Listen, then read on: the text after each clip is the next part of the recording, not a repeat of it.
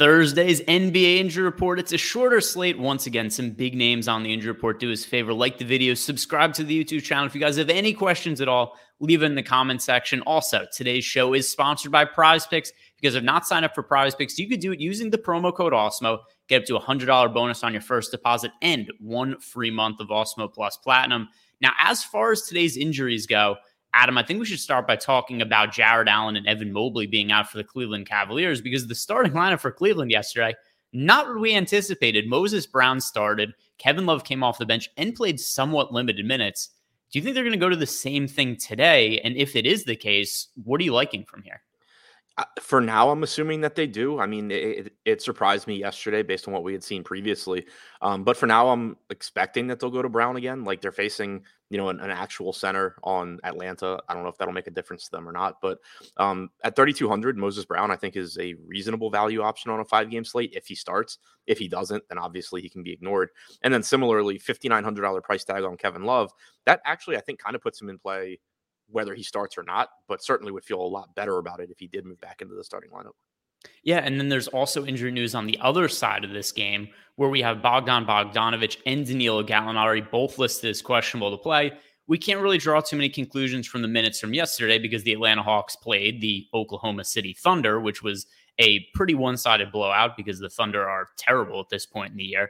But with Gallo and Bogdanovic both being questionable, if they are not able to play, who do you think picks up the bulk of the minutes and becomes the best looking value options? So if Gallo's out again, I expect that you'll get another start from Luwawu Cabarrot, who played around 24 minutes yesterday. I'd expect him to be in the like mid 20s again tonight if he starts in place of Gallo. If Bogdanovic is also out, that does open up some more minutes for guys like Kevin Huerter, potentially Delon Wright, because we know that Lou Williams is also out tonight. Um, and DeAndre Hunter probably plays a little bit more. It's it's also increased productivity for Trae Young if Bogdanovic is out. All right, now let's move to the West Coast. Both Los Angeles teams, there's some pretty significant injury news going on right now. Start with the Los Angeles Clippers, who are on the road. They're playing against the Chicago Bulls. Nick Batum and Marcus Morris are both questionable, considering how the Clippers have handled their rotations as of late and trying to limit guys' minutes. Seems to me way more likely they sit than end up playing. The other piece of news to consider here is that Paul George is back. He looked really good in his first game back.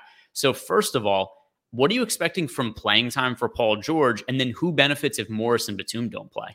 Yeah, I was kind of surprised uh, that George got to about 31 minutes in that game. And like you said, he looked really good 34 actual points. I assume you're getting like 32, 33 minutes, something like that from him tonight um, if this game's competitive. And it actually makes him look decent, you know, not like a, a priority necessarily, but uh, certainly has some upside at, at this price if he does get those minutes. If Morris and Batum are out, I'm assuming you're just getting um, kind of you know the, the next guy up. So you're probably getting a little bit more run for Amir Coffey. Um, Brandon Boston is also out, so you know that that leaves them a little bit thinner as well. Covington can play a bit more. Kennard and Mann can play a little bit more. Uh, it's still a team that I'm typically going to be cautious with since they have a lot of bodies and they have indicated that they don't really intend on playing guys a ton of minutes down the stretch. But um, if both of those guys are out, then it does certainly open up at least a little bit more playing time for some of these guys. I wish they were just holding to the minutes restriction because Reggie Jackson, who was supposedly not going to play more than 32 minutes for the rest of the regular season, yeah. played 37 last game. And now I'm like, oh, great. Now I have, I have no clue what to expect. I still think they're going to tend to be a little cautious, especially when we see names like Batum and Morris on the injury report. But maybe we'll get something from Ty Lue where he's just like, hey, I want to get these guys a little bit extra run to make sure they're, you know, well conditioned heading into the play-in tournament. Paul George did look really good the other day. Uh, and the other Los Angeles team to talk about, of course, is the Lakers. We have officially gotten word that LeBron James will not play today. Anthony Davis also expected to miss tonight's game. Seems like a pretty good chance they're going to be returning tomorrow.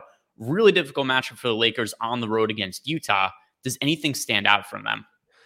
It's definitely a tough spot. Um, you get a higher ceiling for guys like Russell Westbrook and Malik Monk. Um, both of them obviously take on a bigger role without LeBron James or Anthony Davis. So I think that they look decent in tournaments, but still, I think difficult to you know truly prioritize them, especially Westbrook, who I think is pretty much correctly priced at 8600. Monk a little bit cheaper at 5500. Played 32 minutes last game and lost some uh, playing time to garbage time as well. So you could get huge minutes from Malik Monk potentially, depending on how this game goes beyond those guys, we got a really just unappealing rotation from the Lakers in that game. And part of it could have been because the Mavs just jumped out to a massive lead, and the Lakers were kind of just uh, throwing shit at the wall at that point, trying to to get something to work. But um, you just got like you didn't get more than 22 minutes from any player on the Lakers outside of Malik Monk, Russell Westbrook, and Stanley Johnson.